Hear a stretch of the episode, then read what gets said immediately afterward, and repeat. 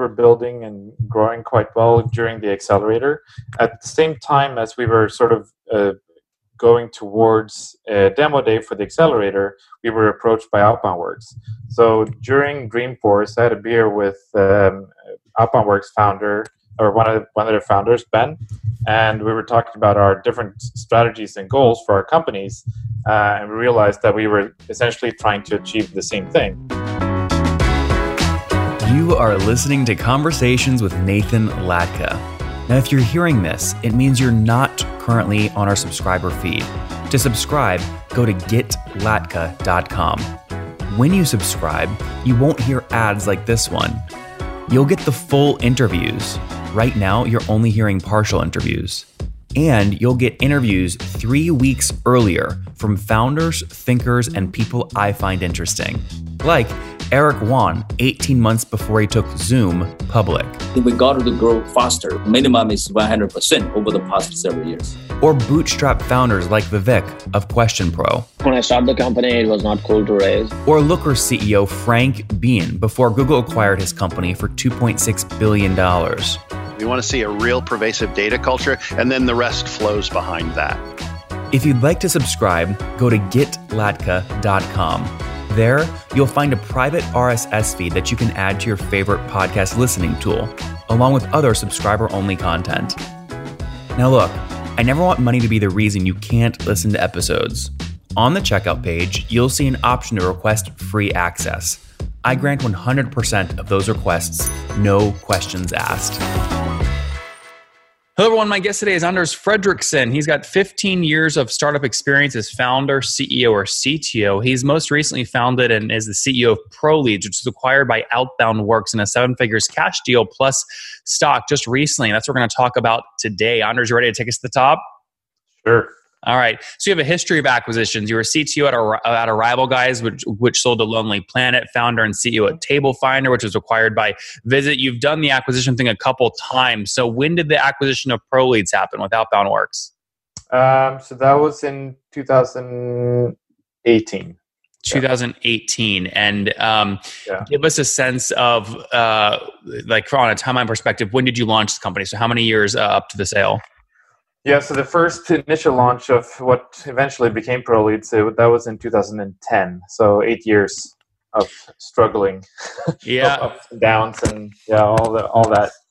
Well, and, and I enjoyed it. I mean, you came back on. Check this out. You were one of my early ones. January third, 2017. You were on the show. At that time, you had communicated to about five or about 100 customers paying $150 per month on average for about $180,000 a year in revenue. That was 2017, so beginning 2017. So, so let's first start off with product. So, for people that missed that interview, help us understand what the product, the ProLeads product, did. Oof, is, I'm, a bit rusty now on my on my product pitch, but essentially it was uh, automated sales development. So the the product allowed you to um, personalize emails at scale, um, for for the purpose of B2B sales.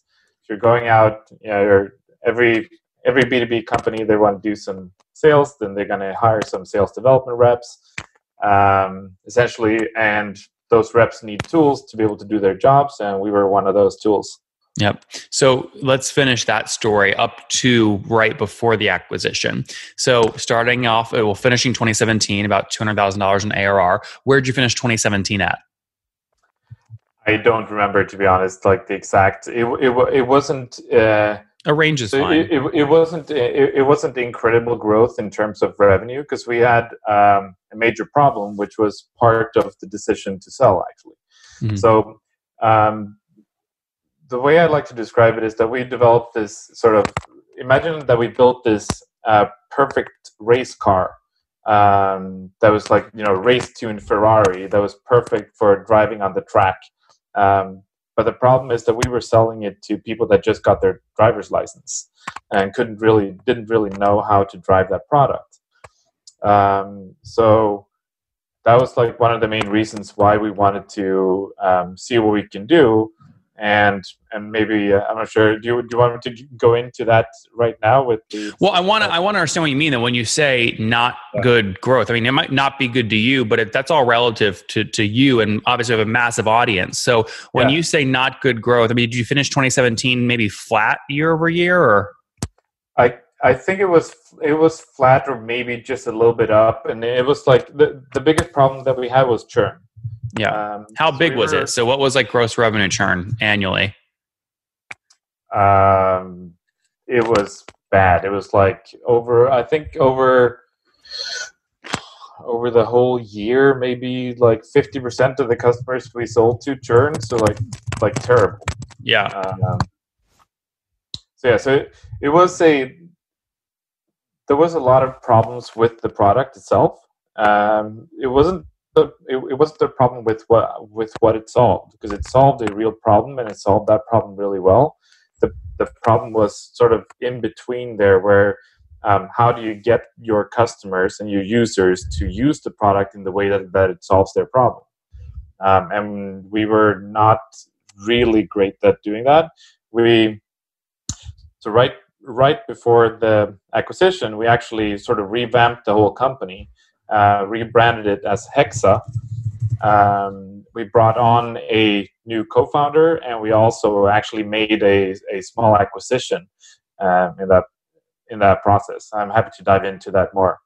Yeah, so let's so let's dive into that. So this would have this was mid 2018. No, no, no. So this was uh, this was actually when was our interview again? In in January 2017. Yeah, so this was in 2017. So sort of in the in the summer that year, we um, did a little bit of restructuring. We got a new co-founder on board as well as uh, named Brendan Short. Those were really good good choice for us. Um, and we made an acquisition of a company called Brisk, or an asset purchase, I should say. Um, so that was a, a, what asset were you purchasing? So we purchased the, um, all the assets from a company called Brisk. What uh, was the revenue that they were doing at the time? Uh, they had essentially shut down the company, and we bought the technology. Um, okay. So I don't have those numbers. What did you buy the technology for? Uh, it was in a six-figure deal. Uh, okay. Six figures. So call it 100 grand to maybe 300 yeah. grand, somewhere in that range. Yeah. And why'd you pay that much for technology?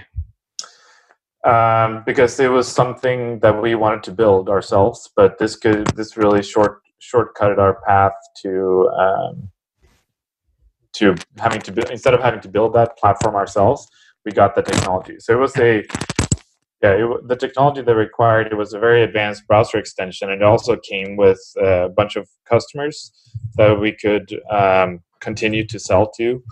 Um, How many? I think it was around twenty or so. Okay, and are you talking about it's B R I S K? Yes. Okay, got it. And what did the extension do? Um, so it was a.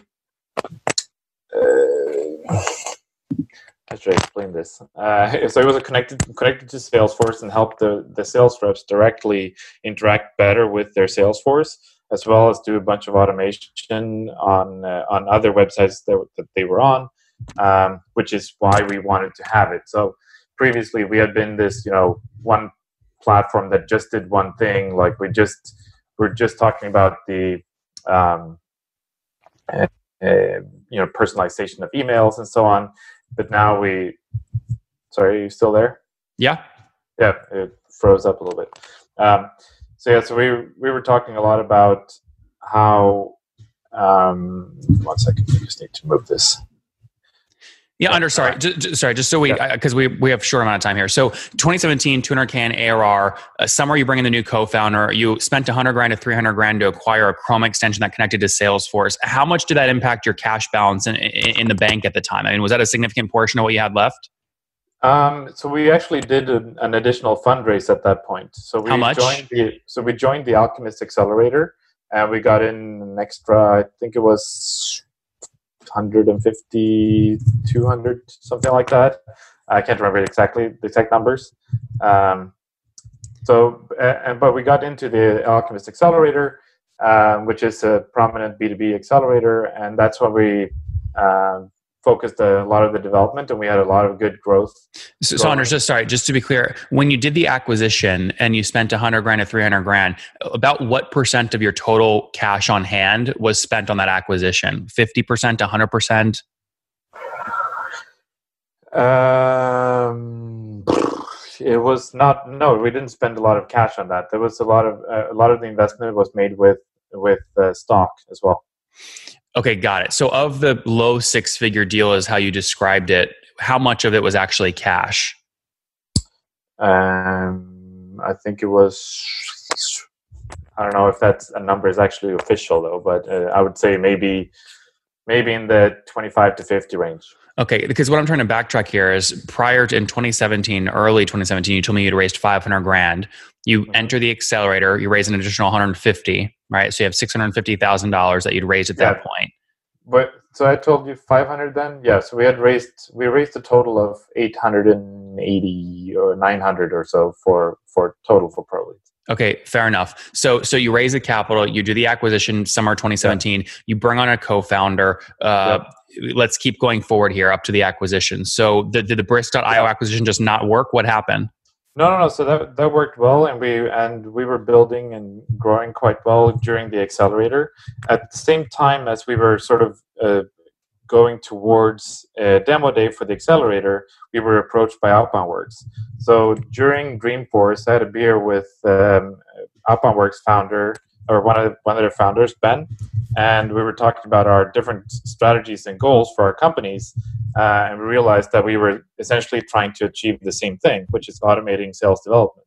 They had taken a, a slightly different approach from this, where they were attacking it from a, a services perspective, and we attacked it from a technology perspective. So there and then we decided that okay, let's try and make a, a acquisition work, and then we. Are you talking about Ben McCarthy? No, uh, Ben Sardella. Okay, got it. Yeah.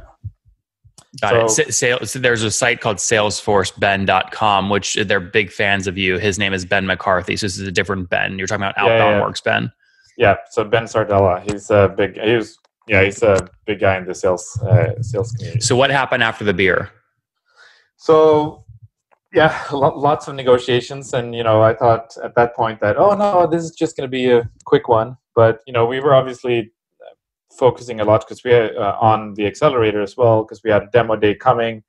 Um, so we were talking with investors and we had a lot of invest- good investor conversations. Um, eventually, we decided that the best chance for ourselves for a good outcome in the end would be to join forces with OutboundWorks instead of raising the capital and running on our own. Okay. Uh, so it was about three and a half months of negotiations back and forth. Um, well, we negotiated price and you know the future of what how it would happen and and and all those things. Okay, so how did you at that point up to the acquisition, your combined business, your old business plus the Brisk.io acquisition, you were still doing about two hundred thousand dollars per year in revenue? Uh, yeah, sure. Okay. Well, no, no, I don't know. So not yeah, sure. I mean, is that what was your revenue up up to the acquisition? I don't remember that right now you don't remember how much your company was doing right before you sold it, which was literally eh, between 12 and 24 months ago. I feel like that's a number that you would know like the back of your hand.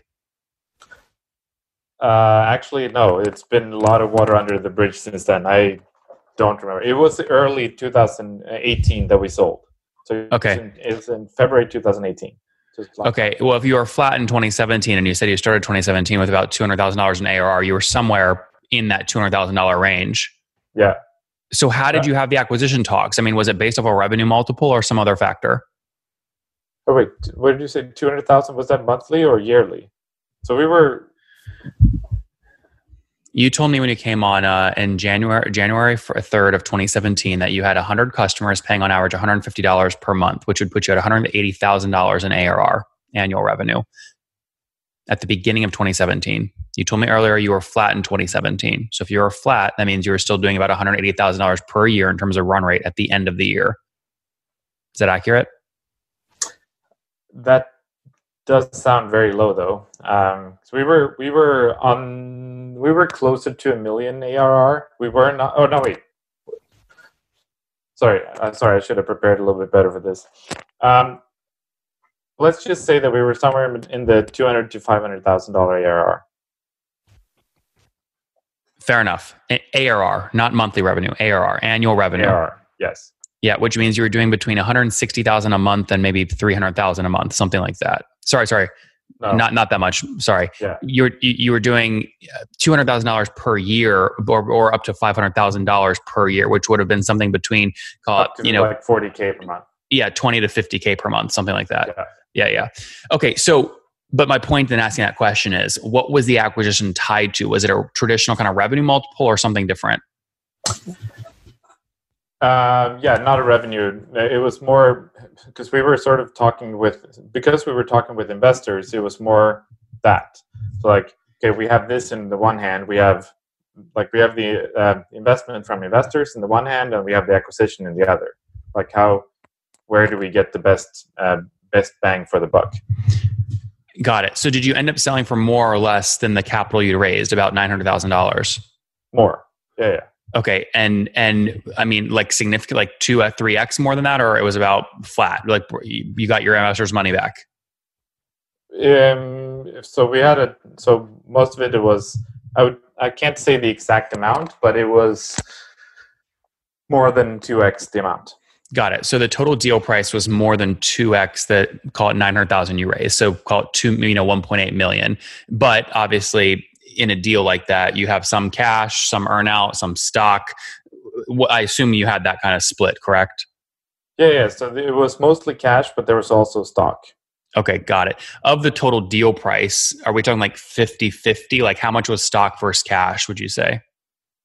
I can't. I'm not allowed to say that. Sorry. Okay, but but uh, was it more stock or more cash? You're saying it was more cash up front. There were the the minority piece of that was stock.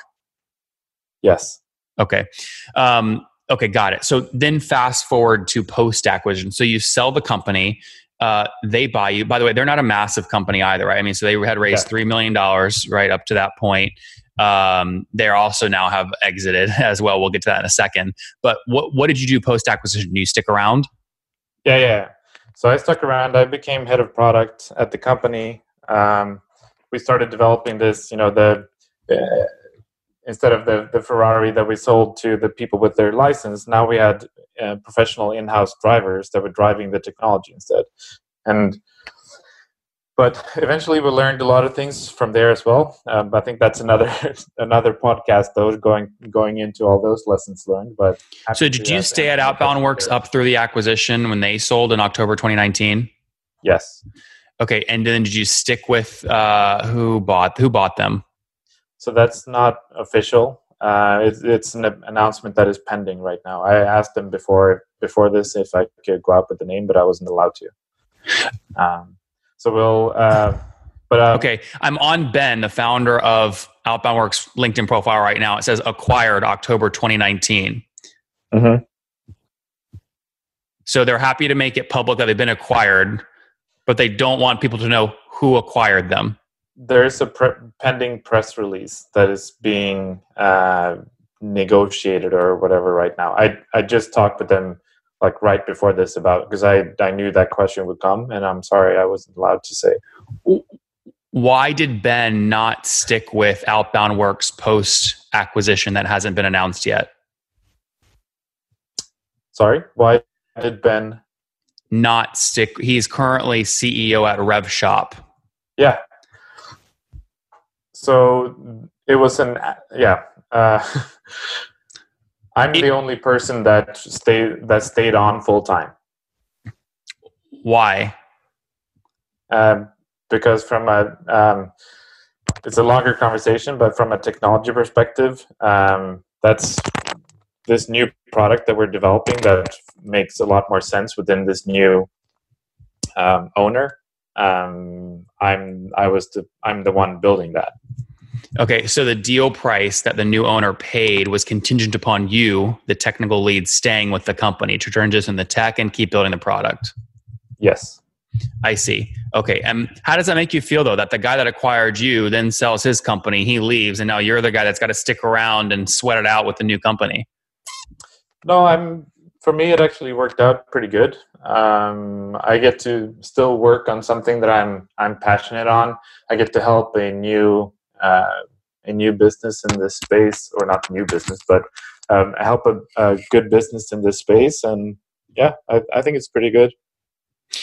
Very good. So so how walk I mean walk me through other founders right? So you raised $900000 you sell for something like you said the deal price was maybe 2x that so call it maybe $2 million something you put your blood sweat and tears into for you know many many many years. Many people would yeah. say oh, i'm not selling for 2x and after i pay back investors 900 grand there's only like you know a million left and it's not even all cash up front a lot of it's stock. So you're making i don't know i'm guessing here you know 100000 maybe in a good cash position post taxes? I mean, why take the deal?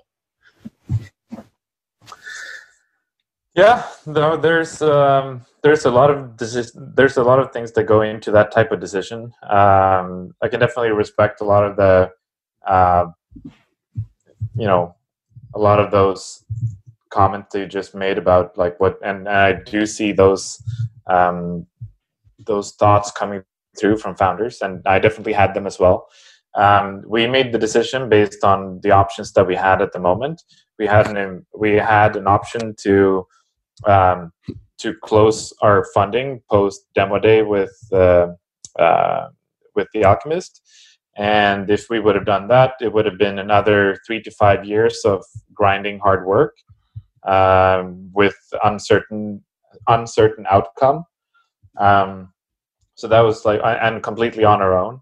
And then the second alternative was to join forces with uh, some of the top entrepreneurs in the space um, and like really, really good people um, and, you know, learn from that and, and build a bigger business that hopefully would have had, you know, at the time we thought that that business would sell for way, way more, obviously.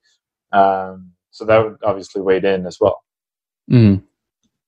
So I mean, we looked at what we had. We have in the one hand we had the you know couple millions closed funding or a couple millions in um, as an acquisition, while we continued to build something that can be could be like a you know hundred million dollar company. But then that company sold way faster than you expected for a price way lower than anybody wanted because Ben's not with it anymore. So I assume it was not a. It obviously wasn't all rainbows and butterflies. Yeah. Yeah. Yeah. Well, I mean, obviously not. Is, yeah. No, I'm just going to say. I mean, th- these are the hard. I'm asking these questions because you're. This is information that most people won't talk about, but it actual yeah. is reality for most people. This is totally. actually what happens in most cases uh, that we never hear yeah. about it. Yeah, exactly. Yeah. All right, Anders. Very good. Let's wrap up here with the fame. By the way, when does the? Do you know when the announcement is going to be made of who you're now working with? It's like any week. Okay. Um, any week now. Okay. Very good. Well, we will actively look for that. In the meantime, let's wrap up. Sure. Number one, favorite business book uh, what is it called? The Lean Startup. Number two, is there a CEO you're following or studying? Um, Elon Musk. Number three, what's your favorite online tool for building the company? I would have. Give me a DevOps tool. Um, well, GitHub Circle CI. Okay. Number four, how many hours of sleep do you get every night? Uh, at least eight. And situation, married, single, kids? Uh, married with a my first kid arriving in three days. Ooh, very wow, very exciting! I, I, wow, that's impressive. I got you for a podcast interview three days before your first kid. I love that. And yeah. uh, you must be what thirty nine now, forty. Forty, yeah, forty. Very good. All right, last question. What do you wish your twenty year old self knew?